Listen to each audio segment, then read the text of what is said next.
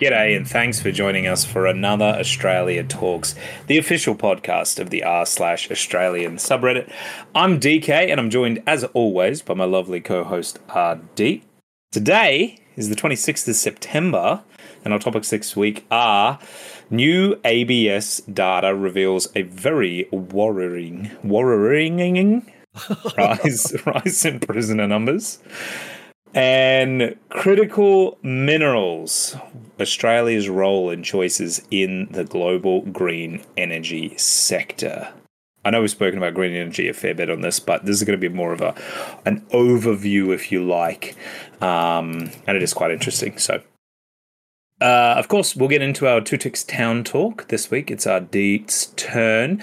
And then we'll jump into This Week in Australian History. And we'll finish off, as always, with a XXXX bottle top question. But before we get into all of that, as always, let's catch up on the last week. What's been going on down in rainy Victoria? G'day, DK. I wouldn't have minded a little bit more rain.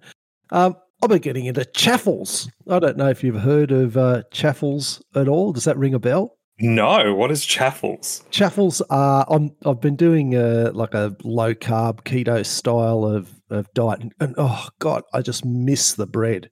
And I heard of these things called chaffles. Uh, it comes from a combination of the word cheese and waffles. Basically, you make them in a waffle maker, and you're using uh, grated cheese, almond flour, which is um, acceptable on the the keto thing. It's, it's, it's way down low on the carbohydrates. Um, a bit of baking soda and uh, a couple of eggs. Chuck, that makes a batter. Chuck them into the uh, the waffle line, and you get these. Uh, I put in a bit of uh, spinach as well with them yeah, to make yeah. make them savoury.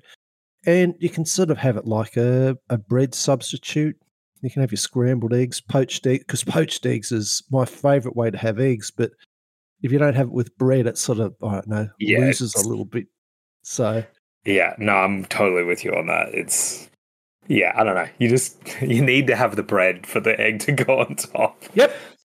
Yeah, exactly. So I've- that's been good. I've been experimenting with that. We grabbed a, um, Aldi had a, a, uh sandwich maker, and one of the little inserts uh, that you can put in there was for for waffles. So we thought, oh, about time to try it. So I gave the chaffles a, a go, and I'm pretty happy with them. They stay they stay good good in the fridge for about a week. I'm trying freezing them. Apparently, you can freeze them. They're good for a few months. Um, so I'll see how they go on there. But yeah, I really it was good getting back some sort of textural experience. That is I've never even heard of this, but I might have to give this a try. We we used to have a waffle maker. I, I don't know if we still got it. I think my wife probably threw it away because it's not something we used very often. It's the sort of thing you use when you first get it. You know, you use it a lot. You get all excited about making waffles, and then you know over time you just sort of you lose the enthusiasm, I guess. Um, but it's it's basically a, a savory waffle. What a good idea! It I mean. It yeah. is. Yeah, it is a good idea, and it's it's low on the the, the carbs. Um, you know, got a bit of a got a bit of crunch to it. Uh, yeah, depending on how long you you cook it. Uh, In fact, I put it into the. I've, I take it out of the fridge, um, give it a bit of a, a blast in the the toaster, chuck some butter on, and uh, yeah, that's a pretty decent substitute. I mean, nothing substitutes for beautiful bread, but I tell you what, it's pretty bloody close. Yeah, we have a bread maker, and I've had to stop using it because fresh bread is just so damn Oh. delicious. It's oh, so it's so Oh, isn't it? Especially if you set it up the night before. When ours has like an eight-hour timer, so you can sort of set it, go to sleep. When you wake up, um, Oh. you wake up to the house smelling like fresh bread, and the bread is like just you know ready to eat as you as you're sort of getting up. You know, have a shower, getting ready for work, that sort of stuff. You come out and there's fresh bread ready for you, and it's uh, that. Oh, it was so good. I've had to stop using it because, um, yeah, it's too good. You can't eat that much bread, even though you be- want to. It's You'd be delicious. gutsing it down, throwing a bit of butter on, thinking, oh, I'll just stop at one piece. And then three pieces later, you sort of think, oh, God, that was a mistake. But put it in for the next day. So Well, especially because I like to cut it really thick. So, Yep. you know, you get like an inch thick piece of toast, you know, and yeah, oh, it's just so good. But yes, uh, I had to cut down on the old bread because unfortunately, but this that's like a pretty good, the, uh, what are they called? Chaffles. Chaffles, Uh, yeah, C H A F F L E S. What what have you been up to? How's your how's your week been? Uh, We've been away. We had a little trip away um, into the top of the Mary Valley.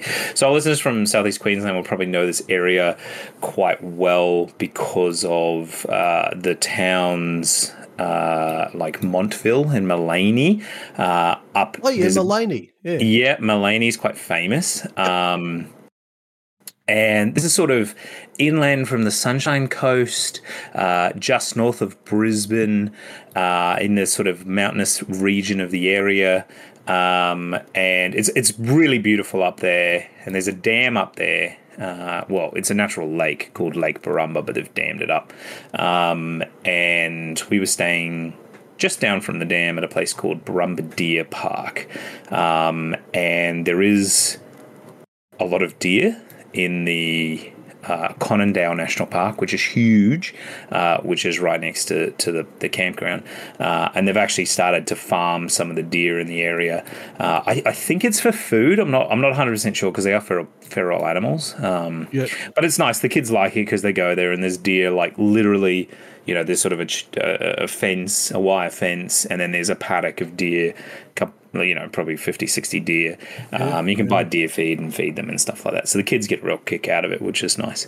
Um, So yeah, we had a we had a good little trip, uh, and we got home. And I always turn my water off if we've gone for a couple of days, even though we had the neighbours sort of looking at looking, you know, keeping an eye on the place. Um, it's always good to just just turn the water off. No one's here, doesn't need it. Uh, and I came home, and I first thing I did unlock the door, walk over uh, to to the mains water. Uh, you know, outside the house, turn the handle, and the handle snapped. Oh no! the handle Oh. snapped. Oh, you're was- kidding me! It was still off, uh, but because Oh. it snapped, the little the little ball valve inside that you're you know you're turning, uh, part of the O ring that attaches to the handle uh, blew out, and so now I've got water just Oh, shooting, you know, five, six meters in the air. Um, and I'm standing there holding the handle in one part of my hand, looking at the other part, going, oh, no. What the hell just happened?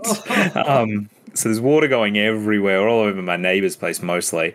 Uh, and I'm sort of standing there dumbfounded, just like, I can't believe this has happened. Like, I, you know, Oh, uh, and wow. I, I did flip it over and look, and it's very clear because it's a brass casting.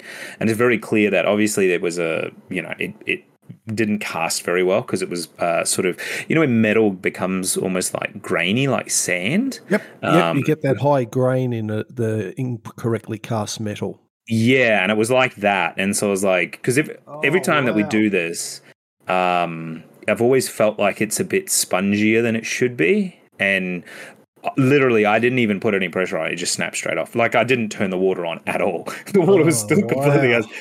Thankfully, it was on the other side of the meter, so I wasn't paying for the water that was coming out.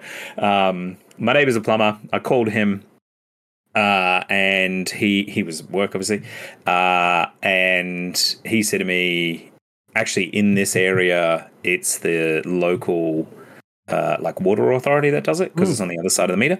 And I was like, cool. So I gave them a call. They were here within 15 minutes, uh, and they they got it fixed within probably 10. And so we're That's back up and running. Your your tap to turn the mains on or off is on the street side of the meter. Yes, yes. Wow, ours is on the ours is on the property side of the meter. See, you'd think it would be like that, but I don't know why it's not. But yeah. But Um, fifteen minutes is sorry. Continue with your, your your story. That just that's interesting. That little little difference. So they're there in fifteen minutes. Yeah, they were here really, really quickly. Um, like we hadn't even started unpacking the the, the ute or the camper, uh, and so I just sort of plodded along while I was. They were at the front uh, doing that, and he said he yelled out, "You might get a bit wet," and I sort of looked and was like, of course, they don't have a way to shut the water off, duh, obviously. Uh, and so when they pulled the old uh, sort of elbow off, you know, the full ball of that pipe is now just blowing, blasting into the sky. They were really quick about it though, but it was pretty spectacular to see. And then they're shoving the new one on. The apprentice got absolutely soaked. He didn't look for like he was very impressed, but I guess that's you know that's his wow. job. He probably does it all day. So um, they were very quick, very professional, excellent. Didn't cost me anything. I mean, I bloody pay enough rates, so that's yeah, yeah, um, yeah. That's, that's hopefully included in it. Yeah. yeah. Exactly. So, um, and now we got a nice, shiny, brand new valve. So hopefully this one will last a lot longer than the last one. Um, so yeah, it was one of those paranoid if you feel any sponginess. yeah, I said I'm not going to touch it for now. He did. I said to the plumber, I explained what had happened, and he he said to me, you know, that's the right thing to do. He's like, you're way better off, you know, turning it off and if this happens, just giving us a call or whatever. You know, you don't not turn it off because you're worried that this is going to happen again. Yeah, just because yeah. it's much much better for you if um, you know in the event something happens. And I was like, yeah, okay, cool. So, so why why do you turn it off out of interest? So I always turn it off because I had a few clients. So for our uh, for our casual listeners that don't know, I work in financial services, and part of that is in insurance. And I've had a number of clients that have gone away, even for just a couple of days, and they've had uh, a lot of interior plumbing fittings for like a water filter or like a plumbed in your fridge or something like that. And just what we call push fittings. So they just, um, you sort of push them in into the fitting, and then oh, yeah. as the pressure as you sort of it's a bit like those uh, uh, finger traps the paper finger traps yep. where you can put your finger yep. in but you can't pull it out. It's basically the same thing. Um, but they can wear out over time. And the other thing that often happens so that that's a thing that does happen. It's not as common but it, it definitely does happen. Um, the other one that is way more common is those braided cables under your sink that attach your taps to the mains. Which they're like a rubber. Apparently, a crap. Yeah, they're absolute crap. They only last yeah. generally about five years. Um, I, I only found that out because look before I had found this out and some other things I had to do with with plumbing. I always looked to those and I thought, oh, I can see where they use them. They look like they they're super powerful and braided metal and that they must be. And someone, the the bloke down at the plumbing store where I was talking about, that's oh yeah, oh and yeah, make sure you don't use those those braided ones. You only get about five years out of them, and I was astounded. Yep, they're absolute crap. Um, so those really commonly burst Hmm. And it always seems to happen when you're not home. Um, or yeah. you know, like in the middle of the night or something like that. They often they often uh, get like a because uh, it's it's a rubber hose surrounded by like a braided metal cable, so they feel a lot sturdier than they are. Um, and over time, that rubber, you know, as rubber does, it can sort of wear out, get old, and crack. Yeah. And you'll have you'll what you'll find is you'll have almost like a pinhole and it'll just be spraying water out a tiny amount. You won't even see it, but you'll see it getting in. And you know, most kitchens are made out of melamine, which is like a, a an MDF type product. Uh, and as soon as it absorbs any water, it all swells up, and the whole thing. You know, your kitchen's ruined within sort of yeah. within six hours, sort of thing. So I always turn it off mainly for that. Just because I don't want to come home and find out that for the last three days I've had a small hole destroying my kitchen. Um, yeah, okay. it's just one of those little things that's like if you turn it off, it's not a problem. Um, or if you've got a leaky tap that you didn't know about or something like that, it's just not costing you any money and it's just you know a bit of peace of mind. I don't have to worry about it, so I always do it. I do recommend to everyone to do it. Doesn't matter how long you're going away for. If you're more than away from your house for more than 24 hours, do yourself a favor and and do it off mind you, like saying all of this, obviously, I have insurance on my house. If I did have a major issue and it did destroy my kitchen, I'm still covered for it. It's not going to be a massive expense to me. Yeah, it's a pain in the neck, though, isn't it? But that's it. It's a huge pain, especially if anyone that's had to have a massive insurance claim or rebuild their kitchen for renovation or something like that knows how much drama it is to mm. replace an entire kitchen and how disruptive it is. Because it's not going to happen in a day it's going to happen over weeks and you're going to have trades and it's yeah it's just incredibly disruptive yep. so um, for a small minor very minor inconvenience uh, you can have a bit of bit of peace of mind, a bit of security. So, oh, excellent. Well, glad to hear you back in the flow. ah, let's move on. there's, there's been new ABS data revealing a very worrying rise in prisoner numbers. So, data that was released last week by the Australian Bureau of Statistics reveals that a number of people in prisons nationwide has increased from 40,627 to 42,204 over the last 12 months. While the nation's incarceration rate has increased to 206 prisoners per 100,000 adults from 202 at the same time last year. The increase in the incarceration rate has driven by alarming increases in Tasmania, Queensland, and Western Australia, with all other states remaining stagnant. Over the last 12 months, the incarceration rates have increased in Tasmania from 141 to 160 prisoners per 100,000. That's 14% increase. In Queensland, from 228 to 247. That's an 8 percent increase, and from Western Australia from 293 to 303 per 100,000 adults, so a 3% increase. What's really interesting is that in 1975, there were 8,900 people in prisons across Australia. 8,900 people in prisons around Australia. Now, there are over 40,500. That's a big jump, isn't it? That's, I mean, that's that's really not that long ago in the scheme of things. That is a huge jump in a reasonably short, you know, within the lifetimes Yep. Um, yeah. The number of prisoners has increased by 355 people per.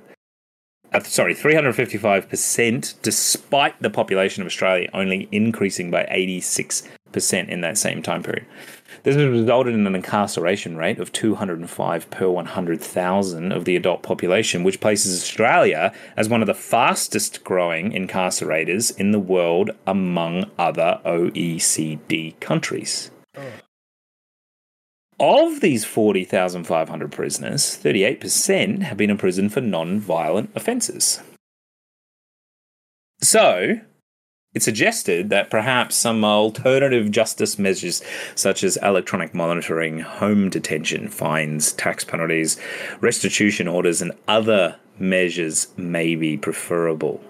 These alternatives would better realize the interests of those who suffer the most from crime, the victims, who have vocalized their discontent with the tough on crime rhetoric in Australia that has led to the over reliance on incarceration as a form of justice.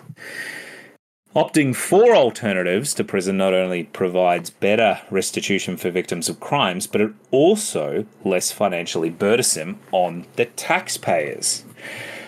Spending in Australia's criminal justice system is just is the highest it has ever been, with government oh. spending twenty one billion dollars in 2021-2022 alone. The construction and maintenance of prisons cost the Australian taxpayer over $6 billion last year. That's an increase of 2 billion over the last five years and equates, wow. drum roll please, to $405 per prisoner per day or $147,900 per year. That's a lot of money. That's a huge amount of money. Yeah. What's more interesting is that more than 60% of Australia's prison population has previously incarcerated before, which is one of the highest reoffending rates in the world. Over a third of convicted prisoners in 2021 and 2022 received a prison sentence of less than six months. And short and frequent sentences are associated with high uh, high high relapse rates, and 66% of these short sentences are served by non-violent offenders. So this is one of these deeply, deeply complex problems that I feel, as much as we're talking about it, and as much as the ABS data is very interesting to analyze and paints a pretty grim picture. I do think we should caveat this just at the top that this is obviously a very complicated issue. Um, and that's the complexity of it isn't necessarily reflected in the in the figures. Um, but spending twenty one billion dollars on a criminal justice system that clearly isn't working, in my opinion, is unacceptable. We need to do something about this. Yeah, it does seem a a, a failure. Now, look, I I agree with you on the, the complexity. I'm certainly not uh, keen on going down that heavily privatized route that we seem to see in the US, who's got you know the highest uh, number of people incarcerated, re- regardless of population. Um, you know they've they've got more people incarcerated than than China, and you know what's that? They're one third or quarter of the population of China, I think, some, something around that. Yes, yeah, something like that. Yeah. So going down the privatized, the highly privatized route, in, essentially incentivizes it because the prisoners become a a product. Um, the m- amount of non-violent offenders, what did you say? It was 33, 38% or something? 30, 38%, yeah. Yeah, 38% that to me sounds like an area that you could probably tackle first. I don't know the breakdown of what is um, what they're classifying as as non-violent, but that to me seems to be an area seems to be uh, a place that you could target first off. You know, there's suggestions about well, how how can you? Uh, how, I suppose the question is, how do you punish somebody um, sufficiently but not necessarily put them into um, put them into to prison. You know, uh, putting them in putting um, things such as you know monitoring devices, restrictions on where they can go, what they can and can't do, seems to be uh, an alternative way to restrict someone's freedom. Because in my mind, restricting freedom is really what you're you're trying to aim for as a, a punishment that also does raise the question of is restricting freedom the actual um, answer? If there's something like retribution to the victims that needs to be coming out, say garnished wages or or benefits, that could be another thing to to try. Stepping back, it seems like we're not really hearing about, and I accept that that might be because it's just not getting uh, enough attention but I don't feel like we're hearing about alternative projects and experiments that are getting tried. Mm. Um, have, so, have you heard of any alternatives? So the there were, as I said, there were there were. Um, oh, sorry, what was the exact figure? Forty thousand six hundred and twenty-seven uh, sorry, 42,000, sorry, that was last year. 42,204 people incarcerated in custody uh, as of, so this is, this is uh, the ABS's data from, it's the end of, of the, the financial year. So it's as right. of June, June, the end of the June quarter. Um, uh, there were also 79,984. So let's just round it up to 80,000 people that were already serving community based corrections. So I think this is more, uh. they're not, you know, more like parole type type situation where you have to check in or, or maybe you, you have a requirement to do community service and that sort of stuff. So it's not that they don't do this. You know, there's there's or basically double the amount of people doing already out in the community and that kind of stuff. What bothers me so much is the reoffending rate. I think what's also interesting, just on the figures, is that 92% of them uh, are male, which isn't too surprising, but no. only 8% of them are female, which I thought was particularly low. Um, so, ladies, get out there, pump those numbers up. yeah. You know, you can't expect us to carry the whole load. That's it. Come on. Um, unfortunately, they're out of those figures. Uh, so, out of uh, what did I say? 40, 42,000. Yep. Sorry, I keep losing where it is. 42,204. Uh, currently uh, in in under arrest in, in the system in custody. I think they call it. Um, nineteen thousand five hundred and sixty-one, so almost half, are Aboriginal and Torres Strait Islander people, or identify as Aboriginal and Torres Strait Islander. Wow, that's So- a lot. So, um, Ooh. a lot of these are in community based corrections so that they're not you know they're not actually in prison. Um they're serving you know their sentence like i said more like a parole type situation where they have to check in and do community service and that sort of stuff. So i think these are particularly petty crimes. Um but looking at the figures it's very clear that we also have an issue in some of these remote communities with this sort of stuff. And I, again, you know, we've sort of spoken about this in the past, but I, I think there might be a bit of a, a clash of cultures going on somewhat there as well. Um, so that look, we know that's an issue, and that's sort of a little bit outside the scope of what we're talking about today. But that that kind of disturbed me seeing that number as high as it is, um, considering how you know how much uh, how small of a population relative to the rest of Australia that that um, Torres Strait and uh, Aboriginal people make up. So it is it is it's quite disturbing. So that that works out that their imprisonment rate is two thousand four hundred and seventy persons per one hundred thousand. Geez, that's a big contrast. That's uh, that's about ten times as much. Yeah. So Wow. sorry, that number I gave you before of uh, almost twenty thousand. That's uh, nineteen thousand five hundred and forty. Uh, nineteen thousand five hundred sixty-one. That's serving in community-based corrections. Um, actually imprisoned right now is fourteen thousand and eleven. So, So we're it's still bit, that's still a bit over. What's that? That's still a bit over a quarter. yeah. It's not quite half, but it's not far off it. No, it's still that's more like- that's yeah, still it's like a fair, third. fair whack. Yeah, pro- yeah, third. Okay, four, three, four, twelve. Yeah, yeah, okay. So that's deeply disturbing as well. Um, and I'm not going to pretend that I have some sort of answer No, f- for that, but it does seem to be spread uh, the most uh, Aboriginal and Torres Strait Islanders imprisoned in Australia by far is in Western Australia.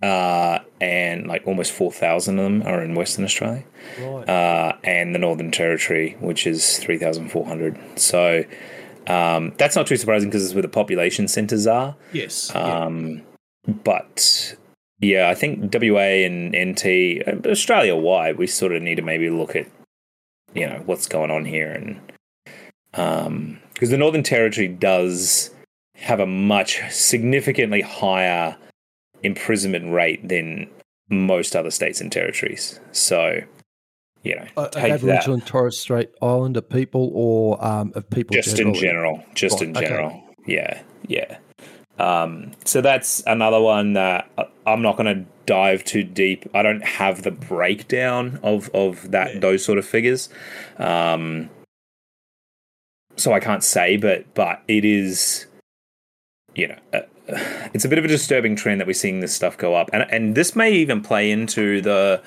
the cost of living issues that we've got at the moment, the um, housing crisis. You know, desperate Yep. people don't go and do crimes, generally speaking. Um, you know, you don't see many thieves that are millionaires. Uh, so there's obviously a correlation with low socioeconomic issues, a poor economy. You know, you put it all together, and this is what you sort of expect to have, I guess. Yeah, you do tend to find um, you know po- poverty rates, and that do uh, be tend to be associated with with crime, and also too for you know young young men is you know you and I can say it, uh, understandably the the the worst. Um, it's no surprise that it, it's no surprise it's mainly males, and I don't know what the breakdown is, but if it's not mainly um, you know males under 35 i'd be absolutely bloody astounded because we're the that's when that's when you're the most uh when you're most of a, a- rat bag.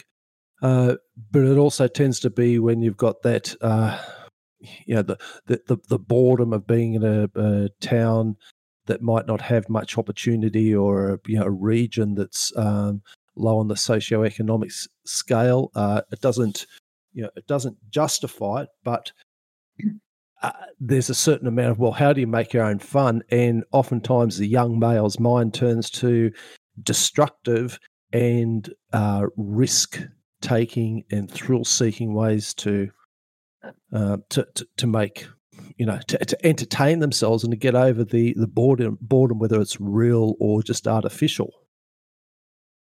Exactly. And what i think you know one silver lining to take away from this is in the quarters ending uh, sort of December and March, December 2019 and March 2020, uh, was significantly higher than it is today. So things have been worse in the recent past, and it seems to be trending back in that direction. I think mm. COVID kind of shook things up quite a bit. Um, and look, we may, you know, there was a big fear about domestic violence during COVID because people were going to have to be, you know, essentially prisoners are in their own homes. Um, and maybe we're starting to see some of that flow on effect. This is speculation. I don't have any evidence yep. to suggest yep. that's the case. Um, but and I think we did see a drop in prisoner numbers uh, in that that March to, to June quarter simply because of COVID. I think they sort of pushed some release dates and stuff like that up because we weren't really sure how lockdowns were going to affect prisons and prisoners and all that kind of stuff. So I think there's that sort of muddies the waters a little bit. Um, but it is a disturbing trend to see it to see it go upwards. But I think it is more of a product of the economic situation and and the the political situation. Um, we need to yeah. do better. We need I'd, to do better. I'd, lo- I'd, love to think we'd come up with some sort of um, direction to to to go in. So I'm not going to criticise anybody. Uh, well, I'm going to criticise the government a little bit because it's their job and that they seem to be throwing money at it and it's not working. However, I will also grant that it's a highly complex problem. Um, would be nice to have some sort of uh, attempt, uh, some way to res- resolve it, but I'll be buggered if I know what the answer is. To be brutally honest. Yeah, I think the only thing we can do is look look around the world at other countries and how they deal with these problems. Because this is a this, these are human problems. There's you know these aren't yeah. necessarily australian problems or or american problems or whatever.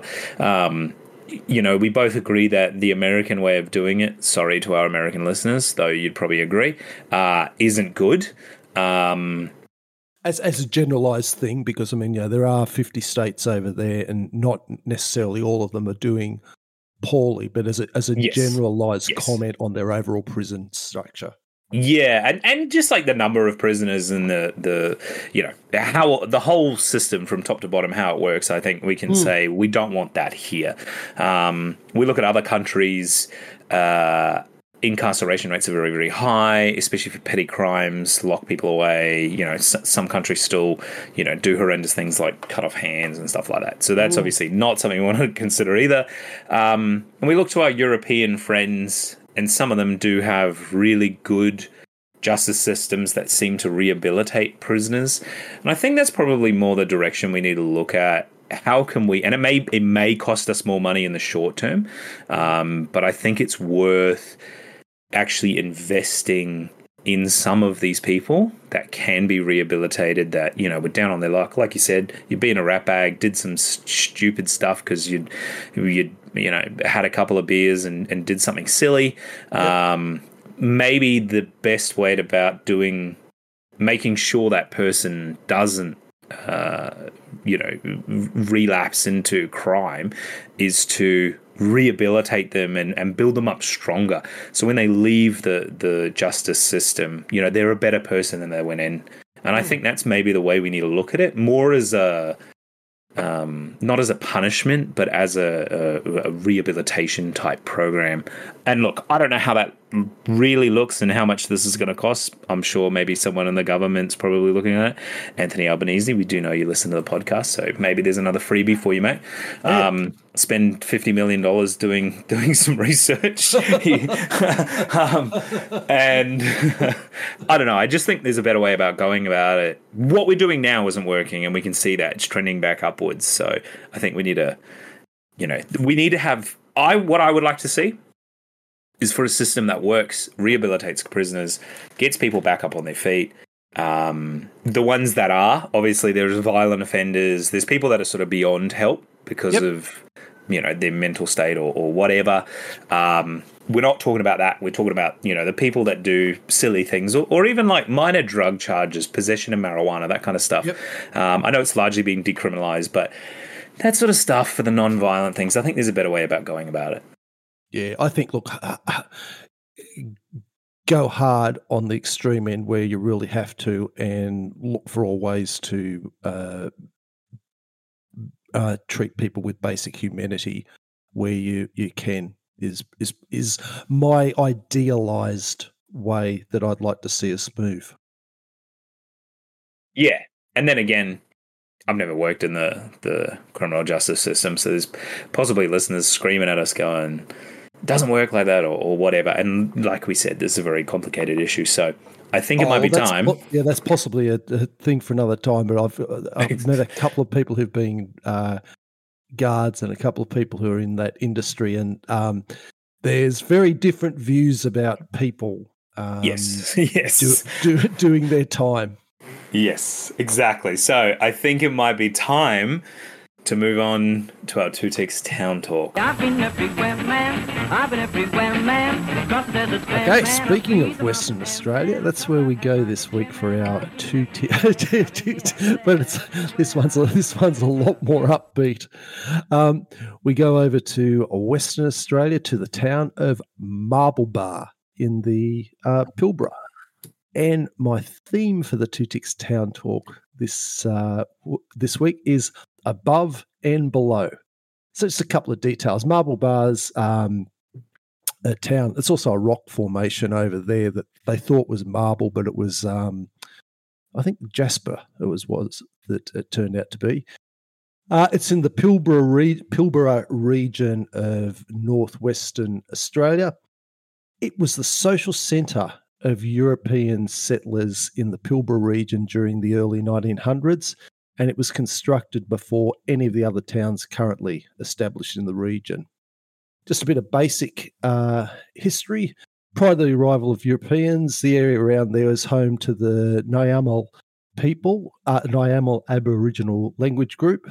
Uh, it was part of the gold rushes to the Pilbara in the last 1880s. Uh, there'd been a gold rush up in the Kimberleys further north, but it basically ran out pretty quickly, and they headed south to uh, t- south to Pilbara. It was discovered. Gold was discovered near Mar- Marble Bar in 1891. Um, 93, settlement was officially declared a town. Uh, 1980, 1899, the 332 ounce General Gordon gold nugget was discovered. Boy, wouldn't you? Holy wouldn't moly. 332 ounces. That's got to be one of, surely that's like right up there in one of the biggest chunks. I, I think it is up there as, as notable. What's that? Three? What, what, what's gold at the moment? Gold's around. Uh, what's that? That's that's about two k, very roughly, US dollars. So that's going to be 668 US dollars. So yeah, it's going to be something like a 1.1 million dollar nugget, very roughly, plus collector value. How many was it? Sorry, how many ounces? 332 ounces. Okay, I just googled it. Yep. The, apparently, the biggest one is called the Welcome Stranger. Ah, yes. And, it weighs three thousand oh. 523 oh. troy ounces. Oh, okay. So one tenth of that. Bloody hell. Holy moly. oh. But it's not to take away from, uh, uh, what did you no. say? The, the, the, sergeant something? Yeah, General Gordon. General Gordon. So, uh, Welcome Stranger is also from Australia. From um, Ballarat or something, wasn't it? Uh, M- Mol- Moliagul. Oh, yeah. don't know where that is. Moliagul, Victoria. Yeah, I should know, but near near apparently it's sixty k's west of Bendigo. Oh, Bendigo. Oh, right. Yeah. Okay. Around that region. and it ah! was only it was only three centimeters below the surface. Wow. You'd think someone was playing a joke on you, wouldn't you? That's like what the hell? God. Uh, Gold Rush was short lived. 1905, the prospectors had uh, buggered off and held, headed for the richer fields at Coolgardie.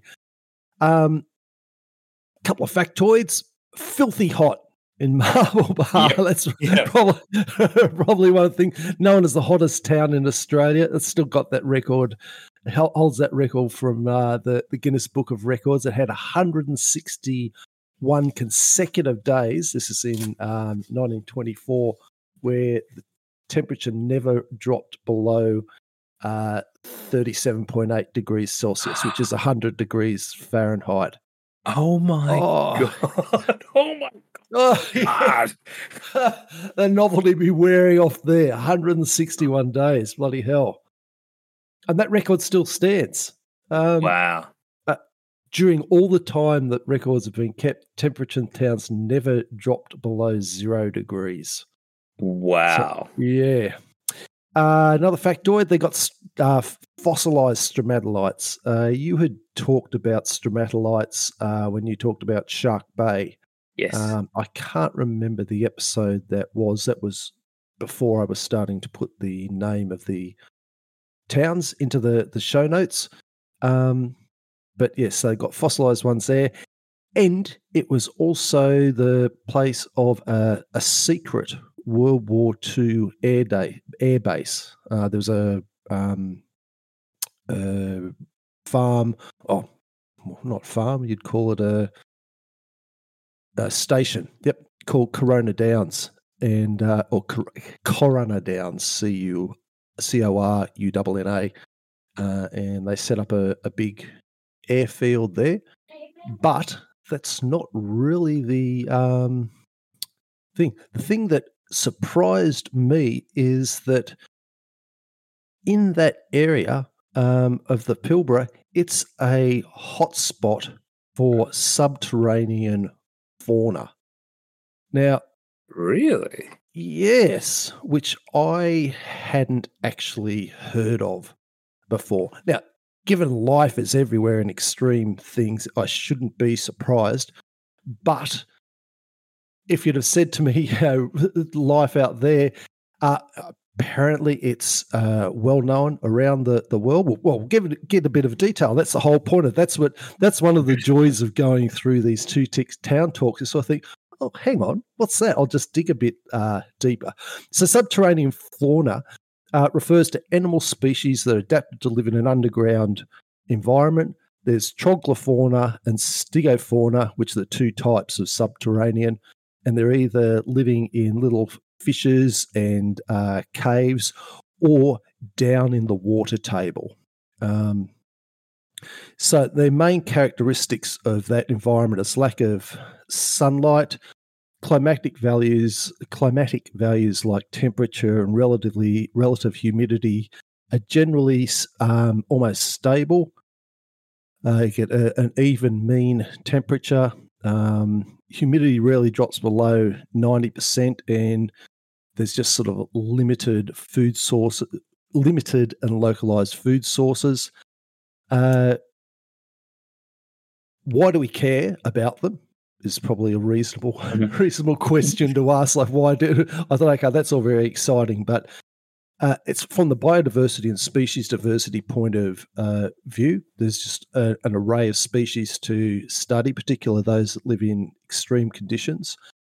Their ecosystem functioning, the organisms actually are part of the ecological processes such as uh, nutrient cycles, decomposition, and, and energy flow.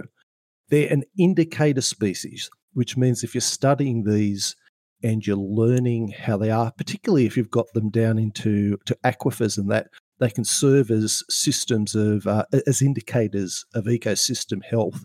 In the same ways, you might hear, you know, a whole lot of frogs croaking, and you know the water's reasonably um, healthy.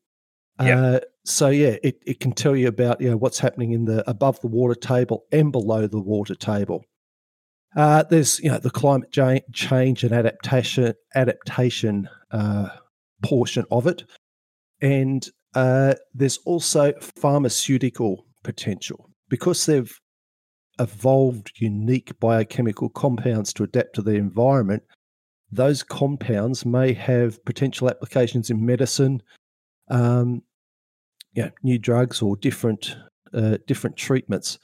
So that was there's, there's this whole world of um, subterranean uh, subterranean animals to to learn about troglofauna and stigo, stygofauna.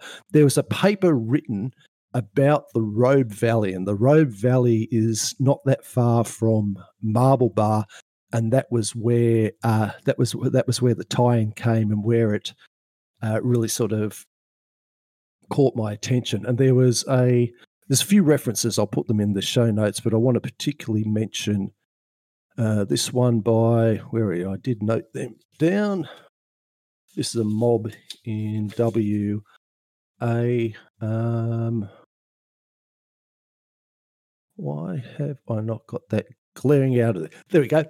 Uh, yeah, it's a paper in, from 2021 by a mob called uh, Bennelongia Environmental Consultants in WA. It's titled A Hotspot of Arid Zone Subterranean Biodiversity.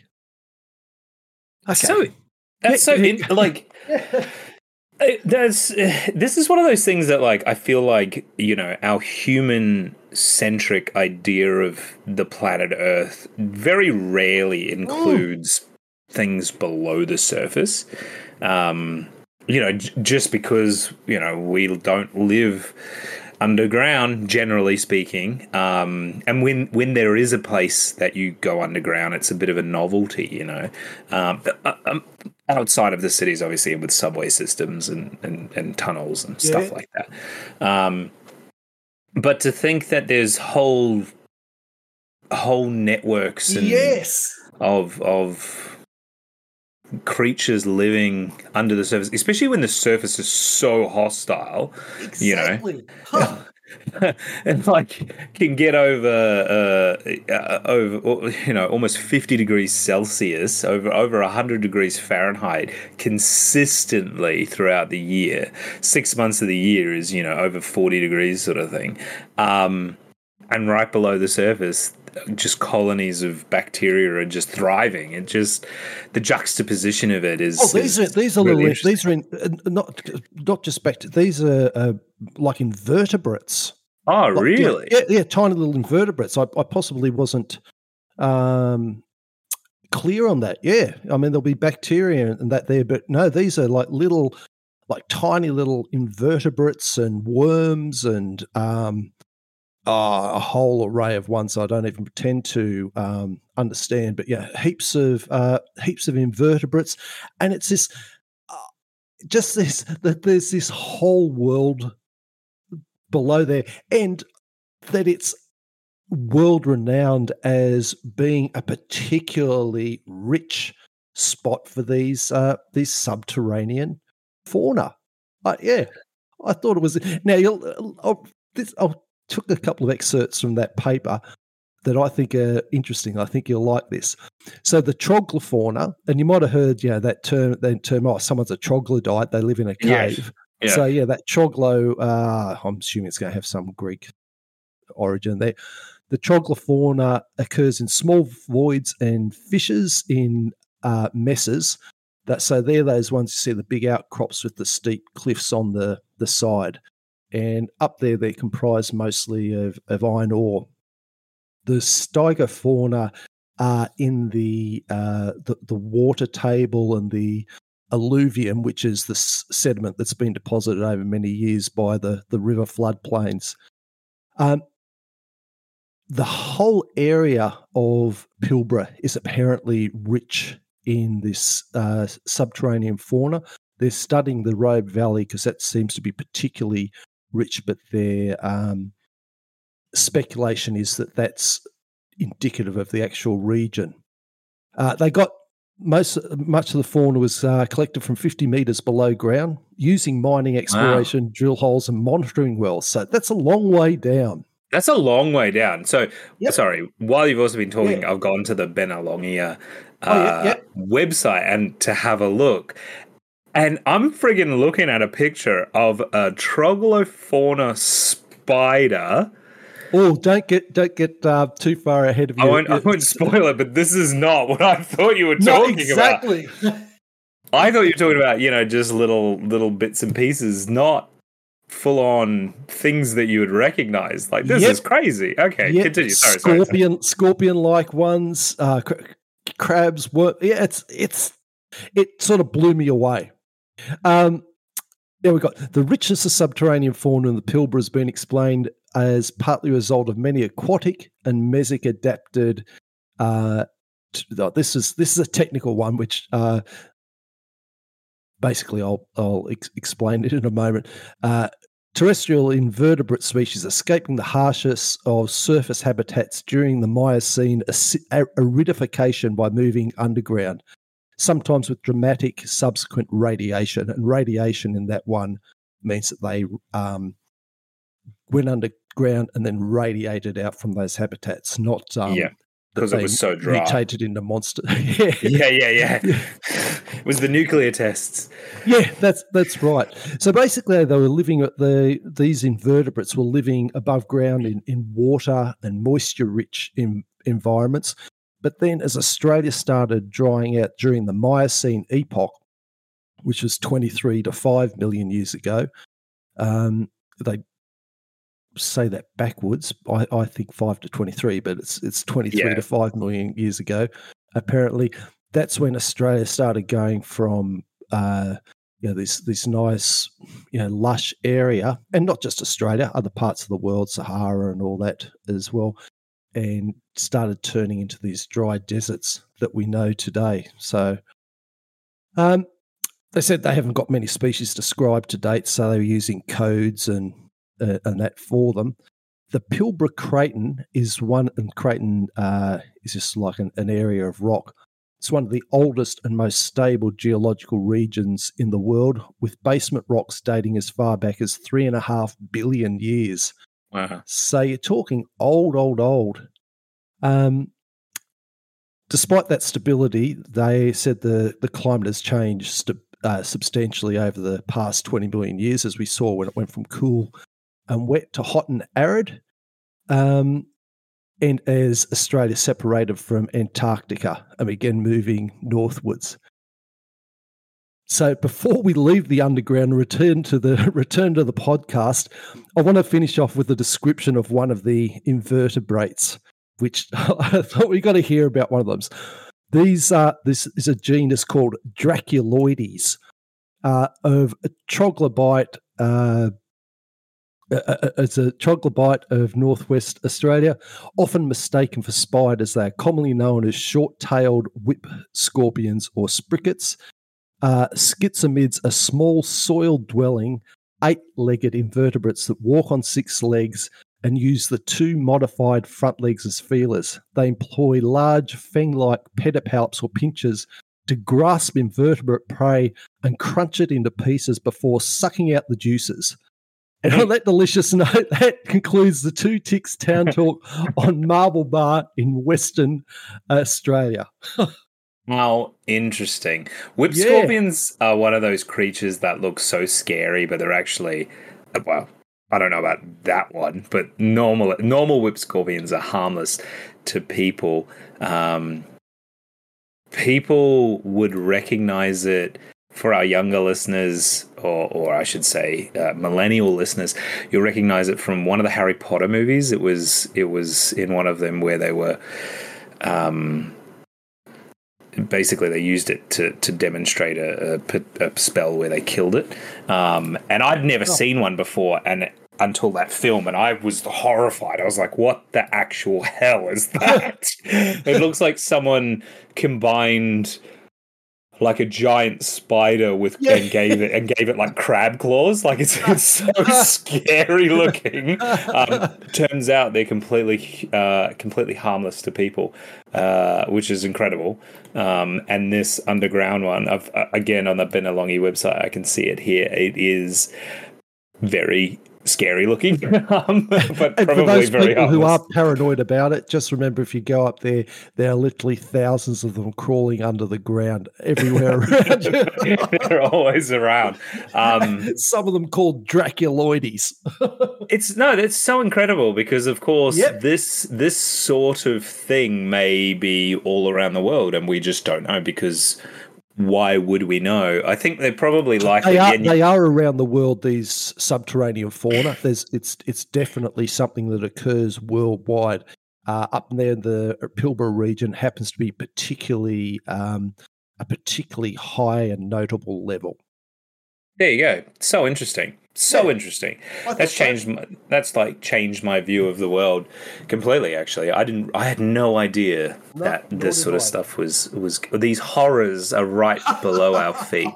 Um I would, I would, if you're interested, listeners, because some of these are particularly weird to look at, I would urge you to go to the the Bennelongia uh, .com.au, b e n n e l o n g i a .com.au. Have a look at uh, their subterranean fauna page, uh, or just Google subterranean fauna. And I'll put it in the show notes too. So when you when Yeah. the podcast gets downloaded, we'll have it in the the sources. We're starting to put uh, some of the sources we we use just to uh, so that people can find it, just to, to credit ones that have given us some information. So I'll make sure there's a link to that paper in there. Credit where credit's due and all of that. So very interesting. Thank you so much. No worries. Let's move on. Talking about minerals and mining and Australia's role and choices in the global green energy uh, sector moving forward. So we've spoken about this a few times, and Australia has really long struggled to resolve the puzzle of converting enormous mineral wealth into advanced industries manufacturing products such as batteries. Actually, a very I think we spoke about this very specific situation uh, in sort of uh, late August uh, when we were talking about some of the green energy initiatives uh, coming out of the budget and things like that. But Australia. Australia's continued willingness to focus on raw mineral exports is in sharp contrast to a drive underway in other countries to reassert control over their resource endowments as a basis for further industrialization, which is very much what we were talking about uh, a few weeks ago. Other countries are using so called resource nationalism measures to compel mining companies to invest in mineral refinement and, actu- and processing. Indonesia, for example, has slapped a ban on raw nickel exports in a bid to supercharge its domestic nickel refinement and electric vehicles. The United States' much discussed Inflation Reduction Act has been uh, has seen conditions put on green tax breaks for domestic production and procurement requirements, including for critical minerals, with claims that it's already created 170,000 clean energy jobs. Chile plans to nationalize its lithium industry, and alongside Argentina and Bolivia, is reportedly looking to possibly, that's very vague, uh, seek to form a lithium OPEC type cartel to control the lithium supply and hence the pricing. Australia's international approach to mining related industrial industrialization is simply out of step with all of the peers. with, with little evidence to suggest that Australia is meaningfully decreasing its heavy economic reliance on raw mineral exports, the government should be seriously considering adopting its own measures to shape the mining policy within Australia and its green trans- transition abroad. The resource demands of the green transition will only increase the importance of Australia's mining sector, given the widespread commercial applications of critical minerals and clean energy technologies. Australia, as the government likes to boast, is the world's largest producer of lithium, and the third largest producer of cobalt, and the fourth largest producer of rare earths. Providing the Australian government with significant leverage over the coming years and decades, the defining question for Australia will be how we apply this leverage. L- lithium OPEC sounds like a good idea. Yeah. considering we're the largest producer of lithium, we might want to get into the ground floor. Anthony Albanese, as we said, we know you listen. Maybe get on the phone to Chile, Argentina, or Bolivia. Make some friends. Um, the the Australian critical stop it. the Australian critical minerals strategy for 2023 to 2030 is a promising first step. The strategy's commitment to supply chain diversification is pivotal for safeguarding the Australian economy against external shocks. As Australia is already investing billions of dollars in critical mining projects through Export Finance Australia, the Northern Australia Infra- Infrastructure Facility, and the Clean Energy Finance Corporation. And if the government's plan to build sovereign capability in critical minerals pro- processes materializes, it could create thousands of well paid long term jobs. So, my dear listeners, I downloaded and read the government's Critical Mineral Strategy 2023 to 2030. Oh, well done. Don't tell me, don't ever tell me that I'm not committed to bring you the best information. Uh, it was very boring to read. it was 64 pages of buzzwords, basically. But this is how it basically boils down. I've quoted this from their strategy. Uh, so, again, brace for the buzzwords.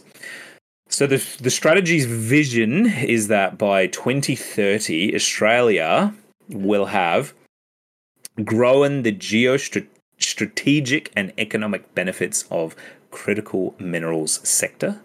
It is a global, globally significant producer of raw and processed critical materials, supports a diverse and resilient sustainable supply chain.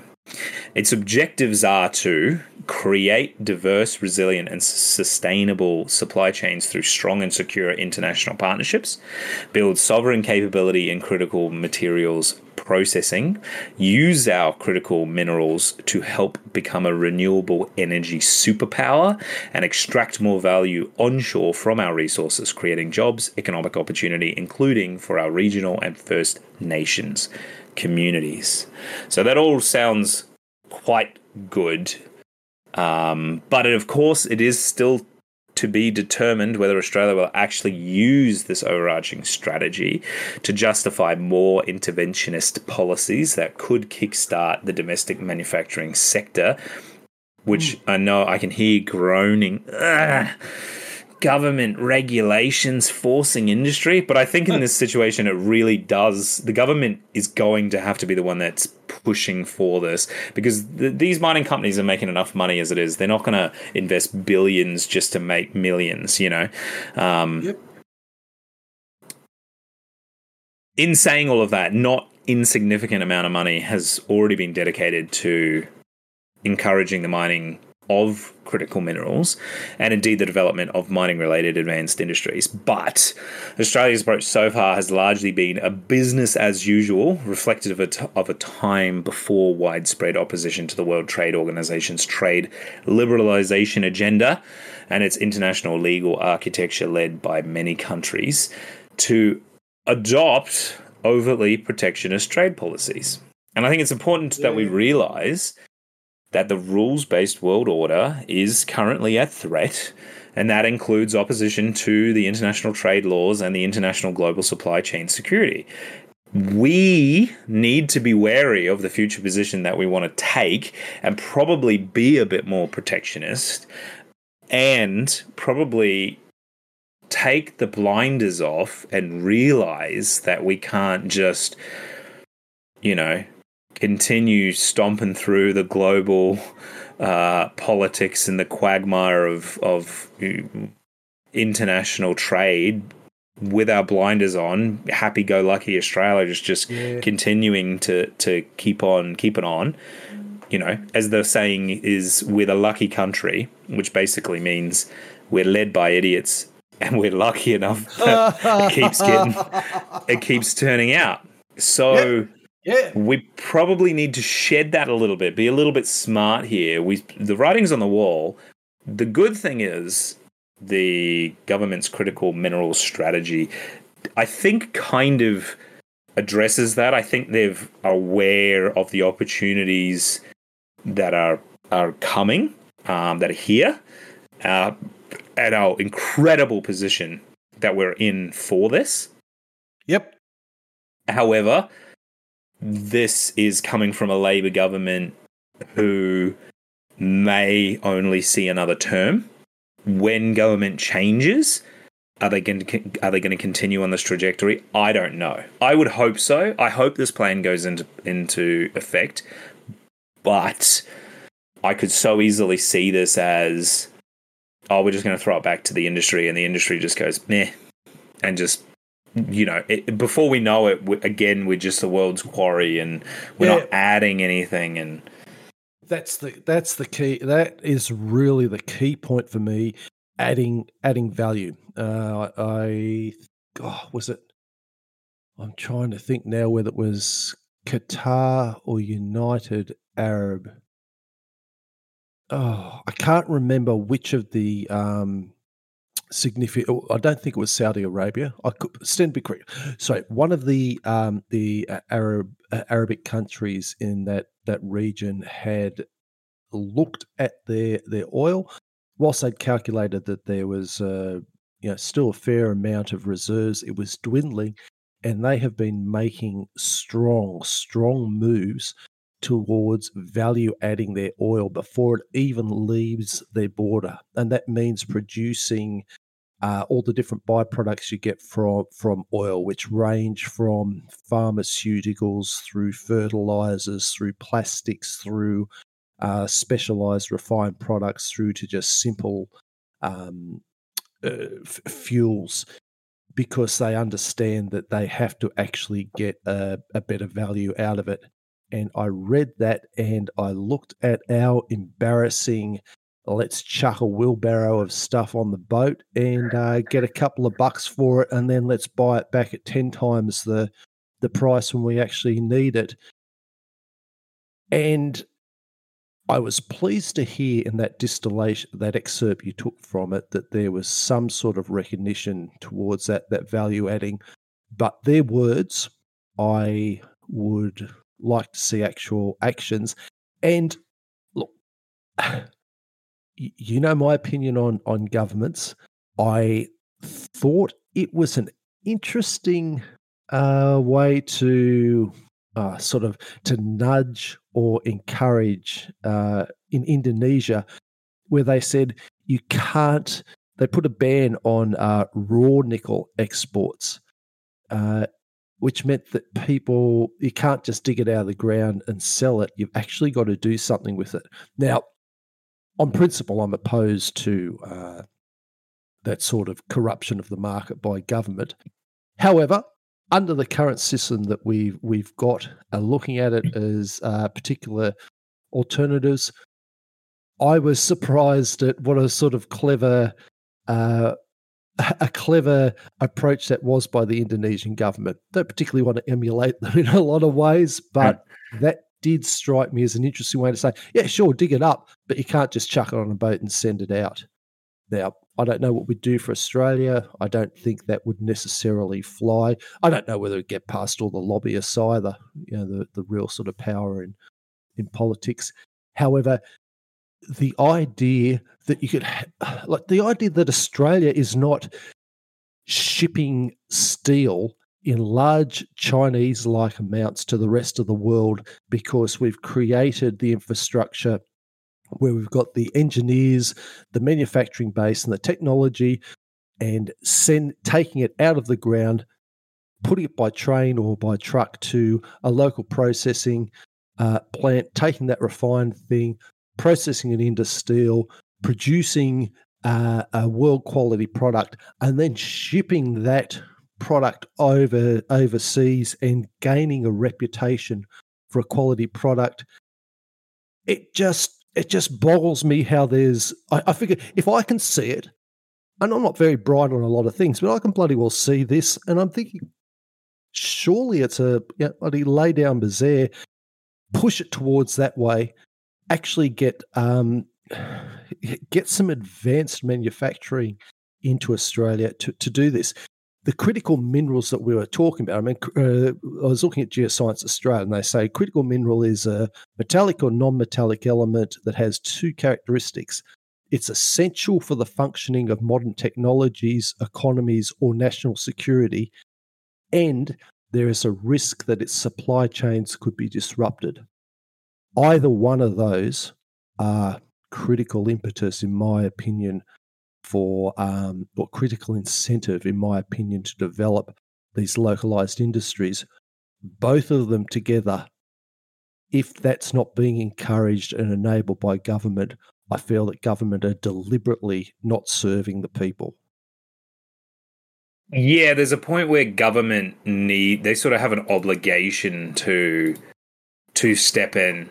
Just going back to Indonesia's situation, I think Indonesia uh, is a good example because they are really pushing to be a, a leader in the manufacture of electric vehicles.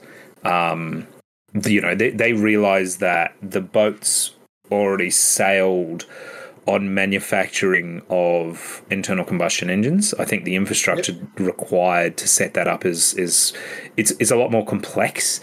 Um, and but obviously the electric vehicle vehicle industry is still emerging. Um, and they are looking at this going, we could get in on the ground floor, set this up big time, and be a and be a significant player in this industry. I know back in I think it was June or July this year. They did. They were in talks with with Australia to supply some of those critical minerals and that kind of stuff. But there's also no reason that Australia couldn't basically steal Indonesia's homework uh, and do the same thing. We, you know, we used to make cars in this country uh, up until only a few years ago, we we built Toyotas uh, and obviously Holdens. Uh, we used to previously we built Fords as well. So um, and I'm sure other smaller men- car manufacturers. So it's not like we don't have the skills or the infrastructure pre- that we previously were using. And this was only a few years ago that they shut down. So I think we could look at this and go, we literally have everything here in Australia to build this exactly. an electric car industry.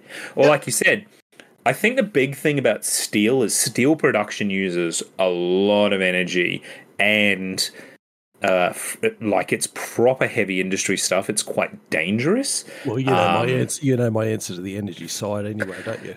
Exactly. It's a nuclear question, right? Yep. So, but of course, we have a lot of coal. So the energy thing actually isn't a problem. I think it's more uh, OH&S type situation. Mm. I think it costs too much money to manufacture steel in Australia. That's why we ship it overseas. But uh, I remember I was talking to a friend who was recently in Alaska, uh, in America, and he told me that the price of fuel was really high. And I said, "Isn't Alaska famous for like oil production?" And he said, "Yes." But they don't have any refineries.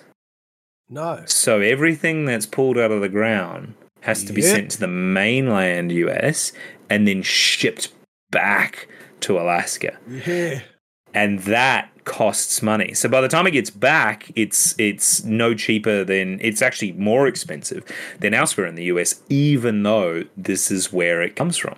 And I was like, that just seems so backwards. And it, it, Australia's situation is very much the same, where we're pulling this stuff out or or even um, I was talking to a friend the other day that was telling me about uh, he works in forestry and he was telling me about how some of the high end timber was actually being shipped overseas to Southeast Asia. Not 100% sure exactly where to be uh, basically manufactured and, and, and sort of cleaned up and everything like that. And then it was sent back to Australia. And I was like, why can't we just do it here? And it's a case of, again, you know, uh, wages are too high, insurance costs, da da da da. There's a lot of red tape that I think is really holding us back. Yep. Um, and look, we've spoken about this before, and I think this is just another glaring incident. But at it's least pretty bloody costly though. I mean i know we've it's another glaring it's it's a, it's another thing but we're talking we're talking about a multi-generational impact on uh, an entire nation. If you can't get your energy right and you can't get your manufacturing right you're either a sitting duck for more powerful nations with ill intentions, or you become some poor little bloody backwater that's digging stuff out of the ground and shipping off there. This this lack of vision and uh, lack of any bloody moral fiber or backbone to overcome these barriers. And yeah, I, I get the I get their barriers at the the moment. I get it's going to require imagine, imagination. It's going to require someone sitting down like, no, look, stuff you. I'm sorry, but we're going to have to power we're going to have to throw a couple of um, you know, coal-fired power plants until we get this up and running. Then we can go to the solar. Then we can maybe go to the nuclear. But we just got to be able to manufacture this stuff. We've got to be able to have some sort of independence. Otherwise, we just go down the drain.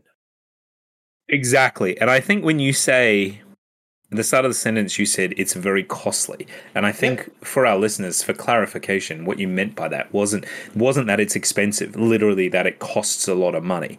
It's that when we don't, and, and with other countries are waking up to this as well. Yep. America is a good, a good example. The USA is waking up to this at the moment, where they've you've basically we've got rid of all of this capacity domestically and we've sent it elsewhere because we've let private companies, we've let the market decide, and the private companies have moved everything to China because it was a lot cheaper.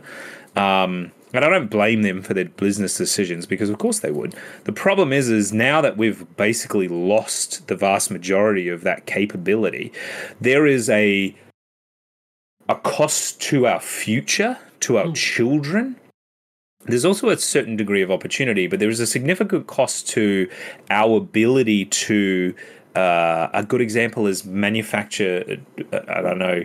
A lot of people don't like hearing this, but manufacture arms and uh, in in times of war, manufacture uh, and uh, local manufacturing in times of crisis, uh, in times of global pandemic. I think that really, sh- I think the COVID nineteen pandemic really had a big shock to the system, where uh, where the global supply chain really broke down very very quickly.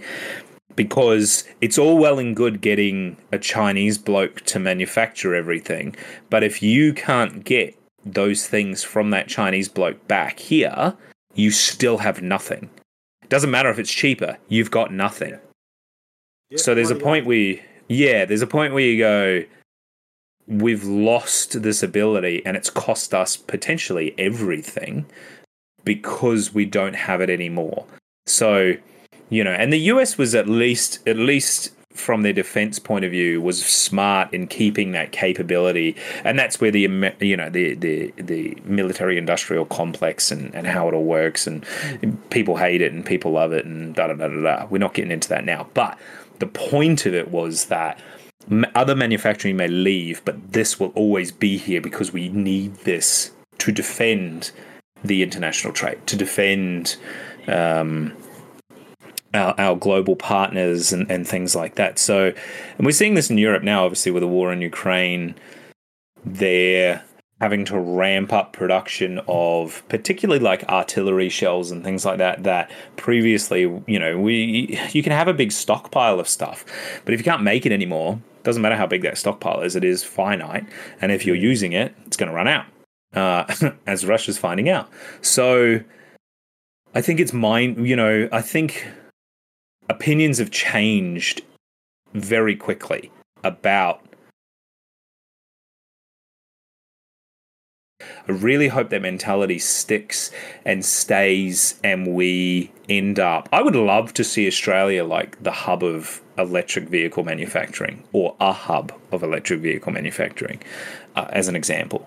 Um, I'd love to. I'd love to. I'd love to see that, but I'd also love to see Australia as uh, the, the, the hub of exotic alloys. I'd like to see Australia as the hub of green aluminium and green steel. You know, imagine uh, uh, you imagine the sales value in saying this aluminium and, and like aluminium takes an absolute shirtload of power and, and, and electricity to, to manufacture. It's so not to, like yes to, to manufacture and break down. It's it's just a it's just a beast when it comes to gobbling it. But imagine say imagine being able to say you know we've got uh, the amount you could get from your carbon credits if you could say we've bought Australian green aluminium and Australian green steel because those guys are using now.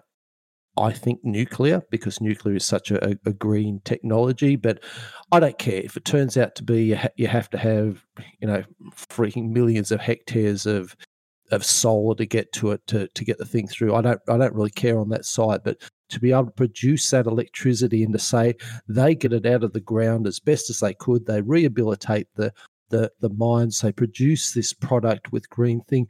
It's a saleable item in the same way that uh, yeah, something like organic foods a saleable item. It costs a bit more. It's it's more complex, but people are saying, no, bugger it. I don't want a whole you know shirtload of um, you know grazon and um, glyphosate in the thing. I want something that's uh, you know, naturally naturally produced. There's just so much opportunity, and you know we we get stuck in these bloody ideological back and forths, and nothing happens for another freaking decade. Yeah, and that's that's sort of my concern is if this government has this plan and they go to implement it, especially if it does earn them political brownie points, then the next government is more inclined to not continue that program because it's what their competitors set up. You know what I mean? Like that that is politics in a nutshell. And that what kind of worries me a little bit is that this plan on paper sounds really good. And if it's executed well, I think we'll see some of these things that we're talking about. You know, th- this government currently is being quite ambitious about these renewable projects, about the green hydrogen and, and, and all of that. And they're, they're throwing money at it for good reason.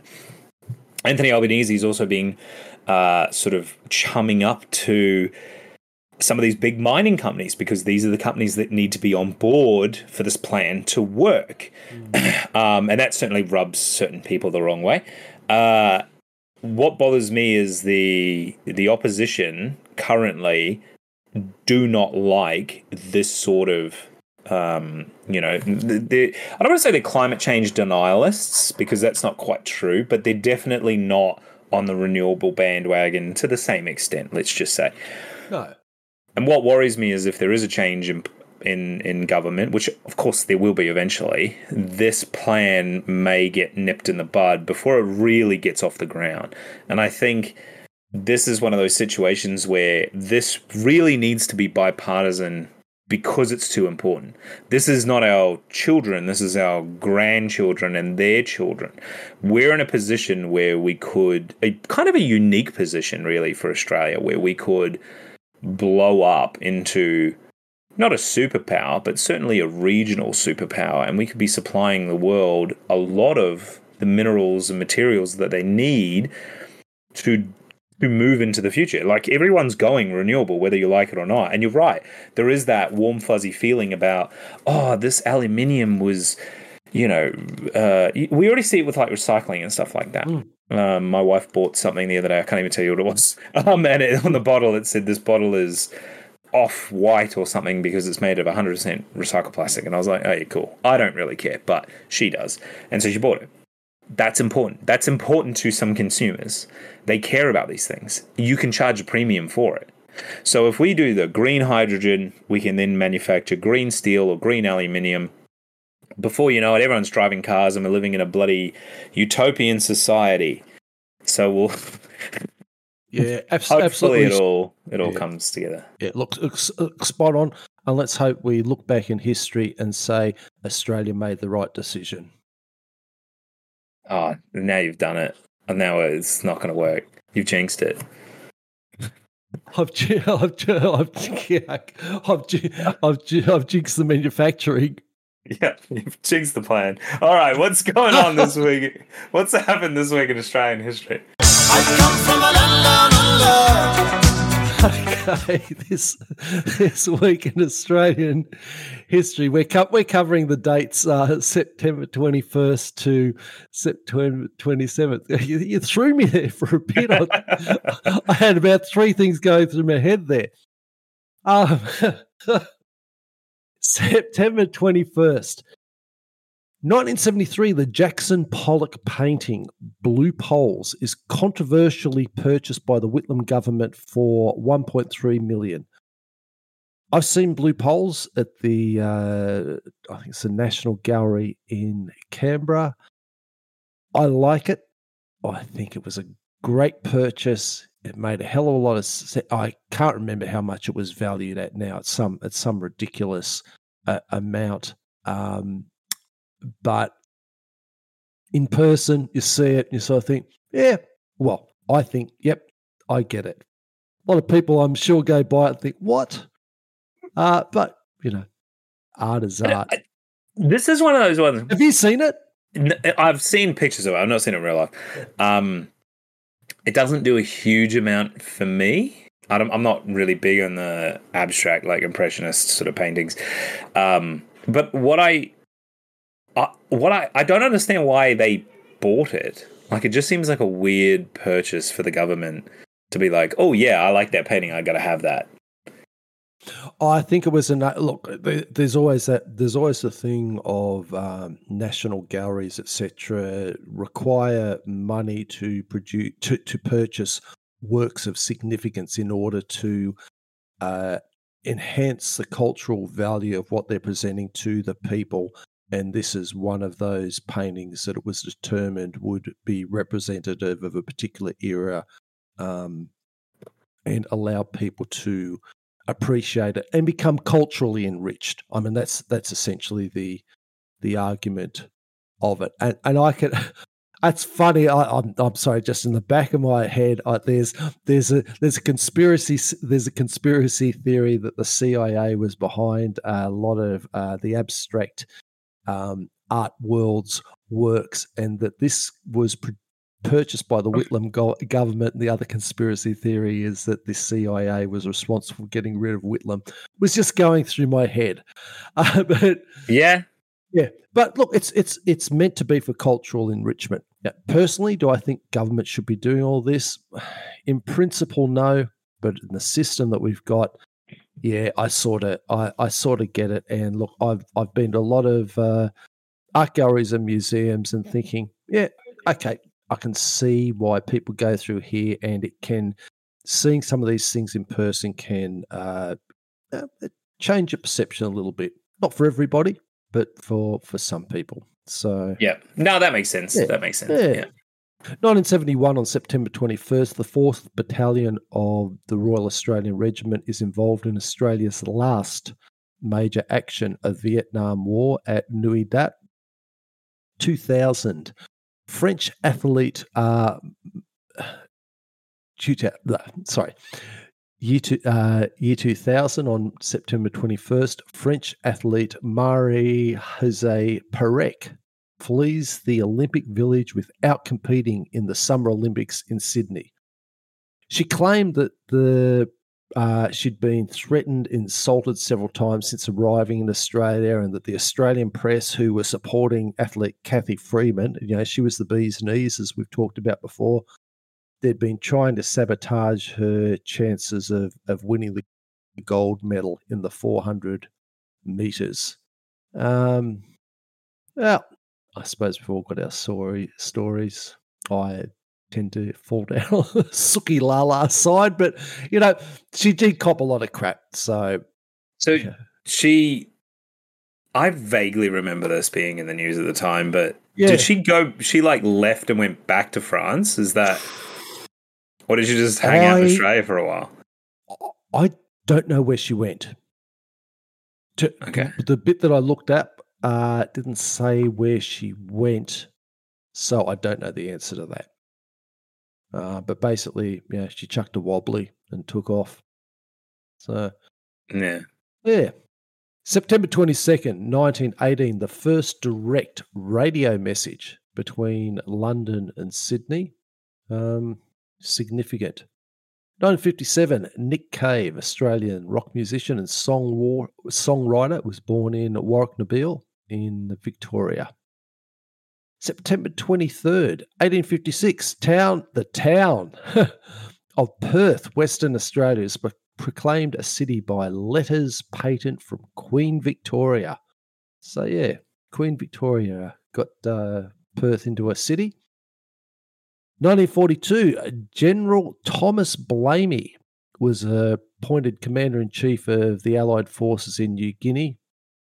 Uh, he had a bit of a, a, back and forth with General Douglas MacArthur, who'd gotten gotten sort of uh, you know gotten his nose out of joint between some performance of the, uh, the Australian troops and was very derogatory towards them. But when oh, MacArthur was an asshole. Yeah, he, he was an he asshole, wasn't he? He was a prick. Yeah. He was, yeah. Look, and I suppose you get up to that level. Yeah, there's a lot of stuff that he did did well, but yeah, um, yeah, it was a bit of a c word. so, yeah, yeah, definitely, yeah, yeah. yeah, yeah. Good general went to his head though, yeah, for sure. Yeah, yeah. So look, when, uh, but then when when Blamey, uh, General Thomas Blamey, the uh, American troops suffered a, a, serious reverse in the the Battle of uh, Buna-Gona, which was was a battle in uh, New Guinea after the Kokoda Trail campaign, and uh, according to uh, Lieutenant General George Kenney, the commander of uh, Allied air forces, Blamey said Frank, Brinkley said he would rather send in more Australians as he knew they would fight, which turned out to be a, a bit of yeah. I mean that's that's a bit of, but it's still uh, it's still a little bit funny. Um, I suppose obviously digs back forth. Their their egos would have been huge. Oh yeah, oh yeah. yeah. Uh, 1993, the IOC selects Sydney to be the site of the 2000 Summer Olympics. Uh, September 24th, 1898, Howard Florey uh, shared the Nobel Prize in Physiology or Medicine. Uh, he was born in Adelaide. 1899, Sir William Dobell, artist, sculptor, and painter, triple threat, was born in Cooks Hill in Newcastle. Um, we had the last week had the Archibald Prize mentioned, and the Dobell Prize is a famous prize for drawing. Ah, yeah, yeah. So I don't think I'll be entering the drawing. I have entered the Archibald Prize a couple of times, but haven't um, entered. I haven't even considered myself for drawing because I've seen how people draw, and I think, oh, out of my league. Yeah, yeah, yeah. My my wife's a very good drawer. Is um, she? Yeah, she's she's incredibly talented, and it makes me feel so inadequate by contrast. Um, like, like, yeah, even even her writing is like amazing, and mine's just like chicken scratch. So. Suggest to her that she gives the Dobell Prize a crash. Oh, look, I'm I'm a I'm a pretty bloody average painter, but I've been in the art. I've entered and got nowhere, obviously. However, I've entered the Archibald Prize um, a, a, couple of times. You know, you, you never know what's going to um, catch the, the attention. Yeah. So yeah, yeah. I think there's this thing of people think, oh, you have to be, you know, these these high and mighty and all the things. No, freaking give it a crack. Uh, 1903, Alfred Deakin became the second Prime Minister of Australia after Edmund Barton resigned uh, into the home straight, September 25th, 1793. Australia's first church is opened in Sydney. And you know what I should have looked up was the denomination of that. Don't know. Surely it would be like Anglican, like the Church of England, but maybe not. Because it's an English colony, right? Well, that's a you continue. I will look it up. I will find out. Okay. Okay. 1793, September 25th, Australia's first church. Um, 1862, uh, Billy Big Ears Hughes, the seventh Prime Minister of Australia, was born in London. 1998, uh, exp- oh, I said in the home run. Sorry, September 27th is where we finished. We're still on September 25th. Uh, looking at my notes, poorly arranged. 1998, explosion at the Esso natural gas plant at Longford in Gippsland. Uh, being from, I was in Victoria at this time. I'd, I'd come down here. We'd been, oh, I think been here about eight years or something. So the fire at the plant was not extinguished until two days later. The Longford plant was shut down immediately, and the state of Victoria was left without its primary gas supply. Excuse me, primary gas supplier. Uh, within days, Vencorp, which was the the mob organising gas gas supply, shut down the state's entire gas supply. The resulting gas supply shortage was devastating to Victoria's economy, crippling industry and the commercial sector. It was a big deal down here because it was the only, it was a single pipeline. Um, in particular, hospitality industry, which which used natural gas for cooking. Uh, they reckon the loss to industry during that thing was about 1.3 uh, billion. So, Wow. yeah, natural gas is also used in Victoria for cooking, water heating, and home heating. So, Not anymore. well, not yeah. And many Victorians endured 20 days without gas, hot water, or eating. They they came back on on 14th of October. Many Victorians were outraged and Mm. upset to discover only minor compensation on their next gas bill. They only got 10 bucks back. Or we only got 10 bucks back. I, I heard I heard it was Dan Andrews' fault. Yeah. No, look, this this is during the, the reign of Jeff Kennett, who, look, depending on which side of the aisle you're, you're on, was either um, a, a good bloke or, or, or a bastard. So, well, I mean, do we have Dan Andrews' whereabouts on that day? Because Wow, it still yeah. might have been his fault. w- was that right? yeah, well, yeah. oh, oh, can you? Oh God, can you imagine? And I, I distinctly, I distinctly remember. Um, one of the things that was was happening there was because you couldn't have gas, it, we, we were sort of needing to have cold showers for a couple of of weeks, and there was just there was just outcry and. Kennett, Kennett, who was in who was in charge. I can't remember his background. He had cadets or something or else. But yeah, he was one of those, as a lot of politicians, in fairness, are one of those very sort of self-disciplined people.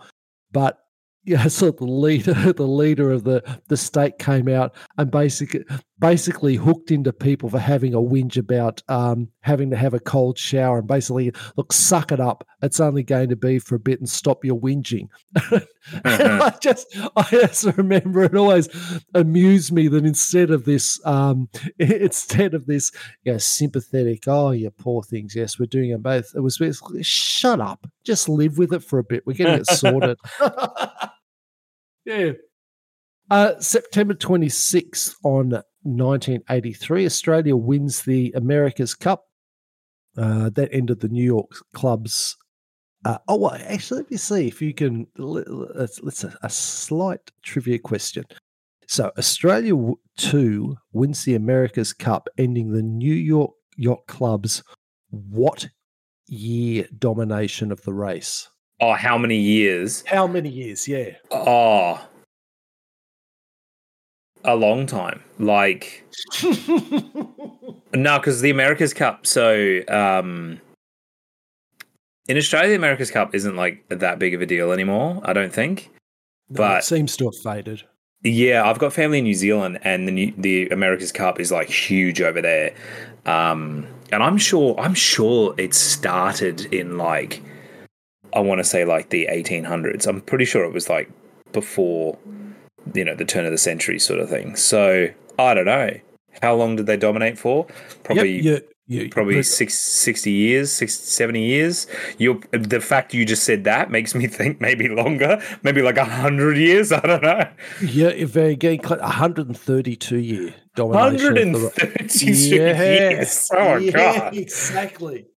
But was it? My question would be because if it was like during the 1800s and like the early 1900s, I wonder if it was actually held. Like it was probably held in America, you know. Yeah, I mean, it's called the yeah. America's Cup, right? So it's kind of like, oh well, advantage. yeah. And who else is coming? Like, you know what I mean? So, um, Yeah, it's it's it- like saying that you you're, you're the the winner of the um uh, the the American football is the world champion. You say, well, yeah, Exactly. you are like technically, but- technically, yeah, yeah. Or the winner of the AFL Grand Final yeah, is yes. the world champion of AFL. It's like technically, yeah, but you don't don't brag too much about it. I know now the America's Cup does sort of it's more of an international competition and it moves around Yeah. the world. I don't think it's held every year though. I think it's every few years. Um, a bit like the Olympics. So I, I don't know if that's always been the case though. Um, and yeah, it's a big deal. And these these these boats, I don't want to say ships because they're not that big, but they are very impressive. Um, and I think they cost a stupid amount of money these days. Oh, it's all ridiculous. you know, it's all carbon fiber and the, all the rest of it. So um, titanium and carbon fiber and all that. Um, so no, it's it's it's pretty cool. Um, so, something that we could use uh, Australian produced alloy for, alloy for. exactly, exactly. yeah. Um, Hey, now, find the church? I did. So the first church in Australia was in Sydney, uh, in Bligh and Hunter Streets in Johnston Square specifically, uh, and it was an Anglican church because, of course, ah, it was an English colony. So. Yep.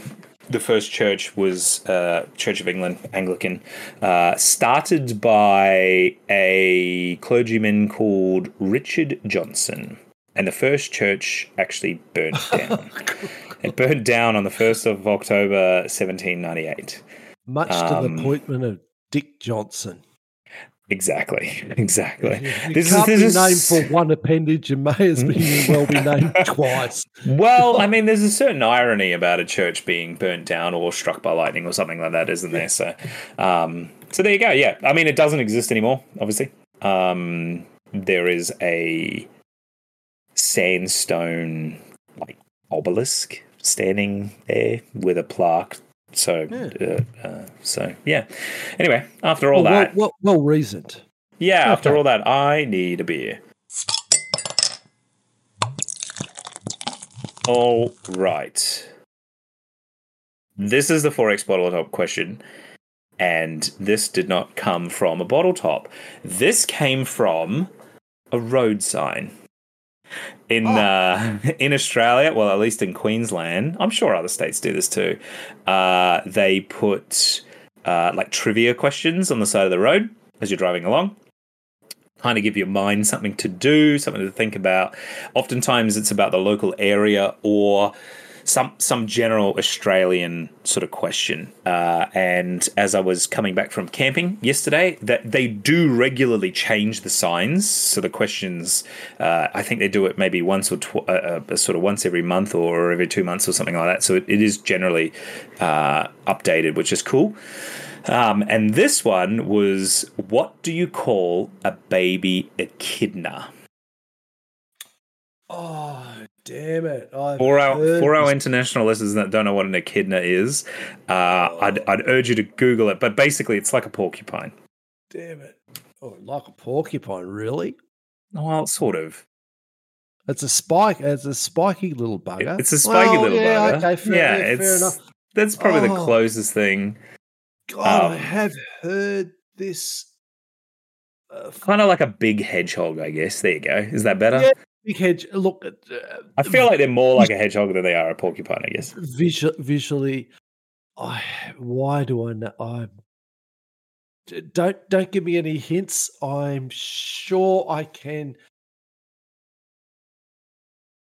Yeah, now that I, I Google porcupine, nah, it's not a joey. Now oh. that I Google, now that I Google porcupine, they're way more like a hedgehog. They're like a big hedgehog rather than a porcupine. It's not a, it's not a joey. Damn it! I thought because because would you, um, would you like another guess? I will have another guess because my soup hedge uh, um, hedgehogs shit.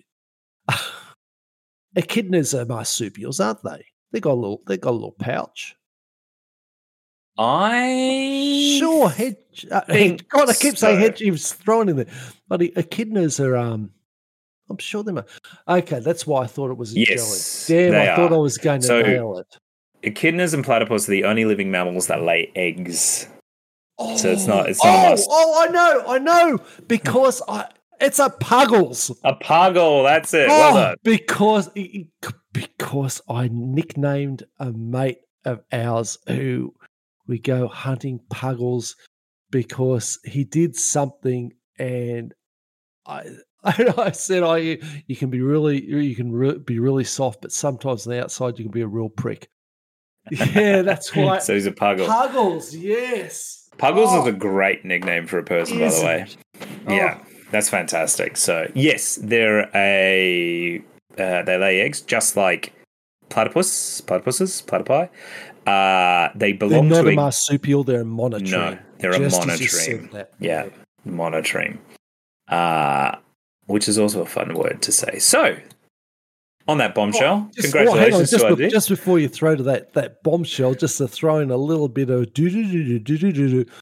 Uh, you mentioned that that thing about the the sign on the uh, the, the road. I can't remember the, the lead into that, but the just think of that hunting trip, and that thing reminded me we'd gone on one hunting trip, and um, there's a bloke we used to go with. He was a he was a, a, a Greek Greek bloke that we used to, to stir up. He's, he was multi generational, so he wasn't. You know, he just had Greek heritage, and asked him about. Um, one of our mates was doing a, a crossword, and it said, "What's the last letter of the the Greek alphabet?" And he didn't know. And I think our uh, mate had said something like, "Oh, is it? Do you think it's, it's Zeta?" He says, "Yeah, yeah, that's that's what it is." He said, "No, it's not your banana. It's bloody Omega." Two minutes later, he pulled over to the side of the road to have uh, a pee in the in the middle of nowhere, and I mean, you can look it up on Google Maps wherever it is it, uh, to get a bit of a reference. And there was a signpost that had directions to Alpha, Zeta, and Omega, and freaked us out a bit. That is a bit. yeah, there you go. There's a lot of very strange named places in Australia. Um, and I guess if you were going to use the Greek alphabet, you may as well just run with it. And Name that a we bunch would pull over it just after that conversation was uh, was pretty Yeah, that's a bit- surprising. That is a bit freaky, isn't it? So sorry, go on with your wrap up. That's a better bombshell. So, on that bombshell, thanks so much for joining us for another Australia Talks, the official podcast of the r slash Australian subreddit. If you have any feedback for suggestions or topics, please get in touch with us on the r slash Australian subreddit or email us at Australian subreddit, subreddit at proton.me. We'll just be grateful if you could subscribe and give us an honest review, and as it helps us out immensely. Otherwise, Join us next week for another episode of Australia Talks. And remember, at r slash Australian, we are Australia. Thank you, and tell your mum that I love her. See you, DK. See ya.